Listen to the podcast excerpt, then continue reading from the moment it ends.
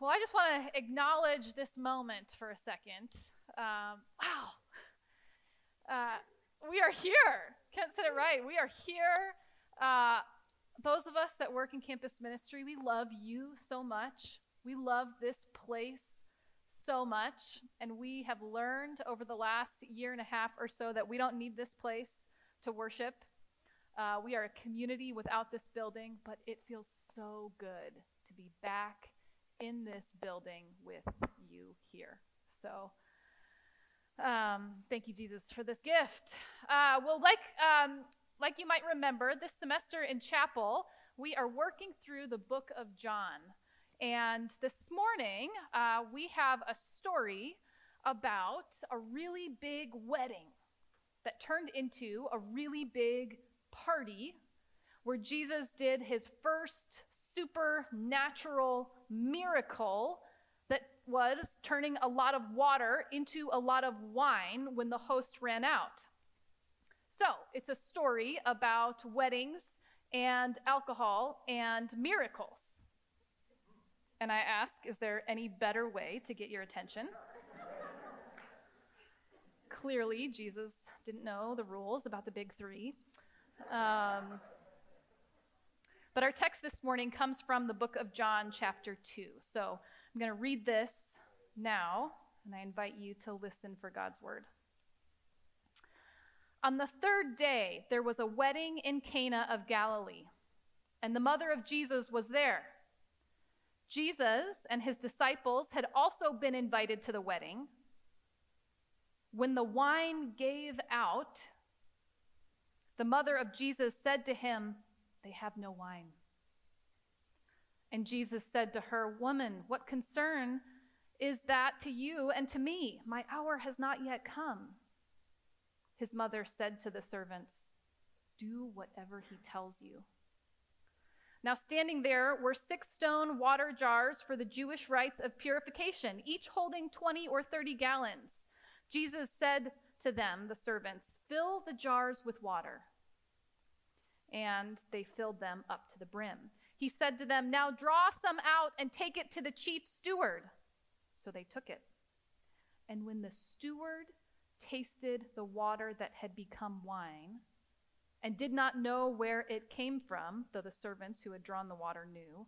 The steward called the bridegroom and said, Everyone serves the good wine first, and then the inferior wine after the guests have become drunk, but you have kept the good wine until now. Jesus did this, the first of his signs in Cana of Galilee, and revealed his glory, and his disciples believed in him. So here's the question for us today What does it mean to believe? And specifically, what does it mean to believe in Jesus? To believe in God?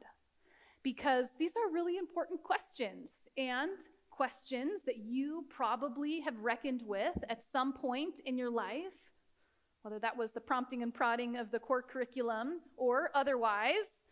These are questions that we hope you sit with here when you're in college at Whitworth. What does it mean to believe in Jesus? You might have come to some great conclusion on the matter, and that's wonderful. But in any case, I think that this passage here today has some important things to teach us about belief. Okay, so what are some things that you believe in? If you say Santa or the Easter Bunny or the Tooth Fairy, come talk to me afterwards. Me help make college a little bit easier for you. Um, our English word, belief, it often means accepting that a statement is true or that something exists. So, for example, this summer there was a big hullabaloo about UFOs in the news and what the government was saying and not saying about it. And I found myself asking, do I believe in UFOs? Right? You might believe in dinosaurs or the Civil War or the Holocaust, not because you've actually seen these things with your own eyes, but because you've done the work, you've read the book, taken the class, and you believe these things existed. You might not know this about me, but I really like to run. And um, I, uh, it's really hard to do that regularly now when I've got these two little children running around from the crack of dawn, insisting that I try to convince them to eat and use the toilet and sleep and be nice to each other all day. But back before I had kids, I loved to run regularly and I loved to run marathons even. The Chicago Marathon in particular is uh, just one of the best races. And what makes it so great is that this marathon, 26.2 miles, it's a very, very long race. It takes several hours to complete, even if you're fast. But the cool thing about the Chicago Marathon is that there's usually 25 to 30,000 runners, and about 3 million people show up along the 26 mile course to cheer you on. And so the course is just lined with people on the sides, and they're yelling and they're encouraging and they're ringing bells. Um, and some of them are holding up signs that say really kind things like, you got this, you can do this, um, just a little bit longer, keep your knees up, you know, and they're all very nice. But some of the signs are hilarious and they make you laugh when you're running, which is great. My favorite sign of all times that I've ever seen was a gentleman who was dressed, no joke, head to toe in a legit uh, Bigfoot costume. And he was holding a sign that said, You may not believe in me, but I believe in you. right? Belief, right? What does it mean to believe in something? Accepting that something exists, right? That something is true. But here's what I want to draw out for us this morning that is not what John means when he uses this word belief. When John says at the end of our story that we read this morning, and his disciples believed in him, John is using that word belief differently than we might use it when talking about Bigfoot, for example.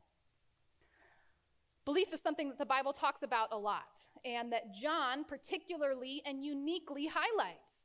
The other gospel writers, Matthew, Mark, and Luke, um, they don't use this phrase as often, but John loves this phrase. And he uses this word differently than we might use it, and that difference can be seen here in John 2. Okay, so there's a wedding in town. And I love that the text points out that Jesus and his disciples were invited to the wedding, right? Jesus was a guy that went to weddings with his friends and had a good time. So there's this wedding in town, and Jesus is there with his buddies and with his mother, and everyone's having a good time. The party's bumping until the text says the wine gave out, meaning the host ran out of wine. The people were having too good of a time. Okay, and there was this imminent threat of killjoy that was about to end this wedding prematurely when the wine gave out. But Mary, Jesus' mother, was pretty convinced that this party shouldn't also give out as well. And so she mentions this to Jesus. She says, The wine is gone right? And Jesus, there's a moment where they talk about timing between them, but then Jesus gets to work. And I love, I love what Mary does here. It's almost as if Jesus is in the foreground looking at the problem and he's kind of rolling his sleeves up, and then the camera kind of pans to the back to Mary and the servants. Okay, these servants, the least important people at the whole wedding, at least socially, these servants are being paid very minimally uh, to be the nameless ones who just keeps the food and the drink supplied and the problem solved and the mess cleaned up and the story zooms in on them much to our bride's chagrin i'm sure and these invisible ones take center stage and mary leans over to them and instructs them clearly do whatever he tells you. Do whatever he tells you. And so, this story that was told in the past tense, right? There was a wedding, Jesus had been invited, the wine gave out. All of a sudden, it takes on this present tense. Do whatever he tells you. And so we hear Mary say that to the servants, but it's also very easy to hear Mary say that to us. Do whatever Jesus tells you. And that word, whatever, kind of hangs in the air. What does that mean? What does that entail? We wonder, and I'm sure they wonder as well. So Jesus says to the servants, fill the jars with water. And so they fill them with water. And Jesus tells them, draw some out and take some to the head servant. And so they fill and they draw and they take. And these are not like unusual things for servants to be doing, anyways, right? These are kind of ordinary things. But the result is extraordinary. Right? Jesus takes 180 gallons of water and turns it into 180 gallons of wine. And that's a lot of wine, right? And this is not the cheap stuff. This is the best stuff, which is kind of a funny detail that scripture gives us here. Jesus makes 180 gallons of absolutely top quality wine that helps keeps this wedding party living on. And so there is joy, and there is dancing, and there is laughing that hardly even gets interrupted by this crisis, perhaps even that gets elevated by the quality of the wine that has improved so much. It's a true celebration of marriage, of community, a miracle witnessed only by the servants and the disciples here. God incarnate, revealing his intimate connection with heaven to these, his disciples. And so the story ends when John makes a point to tell us, after this miracle, that Jesus' disciples believed in him. They believed in him. Which is kind of strange if you think about it, right? Because these were his disciples. Hadn't they already believed in him? When Jesus called them in chapter one, didn't they make that decision then that said, Yes, Jesus, I believe in you, I will follow you? But here in chapter two, they believe in him again? John 2 reminds us that that word belief here is different. Right? It's not just a one-time thing that happens in Sunday school or at summer camp or with your mom before you go to bed at night or in youth group or at chapel last year. Belief is different here because it's something that happens again and again and again. Right? It's more along the lines not um, I believe that you exist. I believe that this miracle happens. It's more along the lines of, I want to put my trust in you. Right? I want to put my trust in you. My being is going to trust in your being, and that's going to change the way that I operate in the world. And so these disciples trusted in Jesus. It's this loving, living, grateful, trust that's built up over time and that occurs daily, like eating. It's a trust that's realized again and again and again with every new situation, every new day, even for these disciples, these followers of Jesus, a chance to put their trust in Jesus again. And so, here after this miracle, that's what the disciples do. They believed into Jesus again band, I'll invite you to come back up. And I want to ask us what is belief? What does it mean to believe in Jesus? Is it merely accepting that he existed, that God is real? Well, yes, of course, it's these things, but more than that, belief is about trust.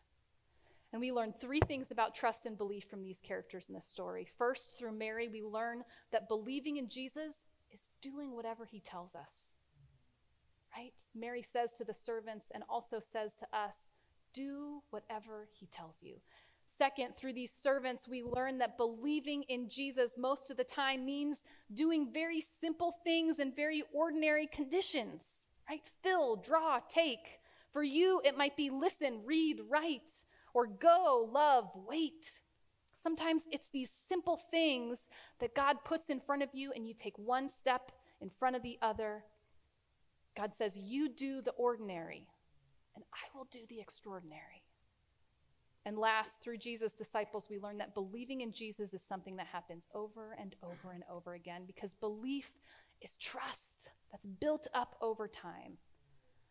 Whatever, whether we've been a Christian our whole lives, whether we're rather new to this or whether we're not there at all, the invitation here is that Jesus says, Believe in me, put your trust in me. And so that's the invitation for us this morning with this year, with this day, in this moment? How is Jesus inviting you to trust in him? Amen. You may stand. Thank you.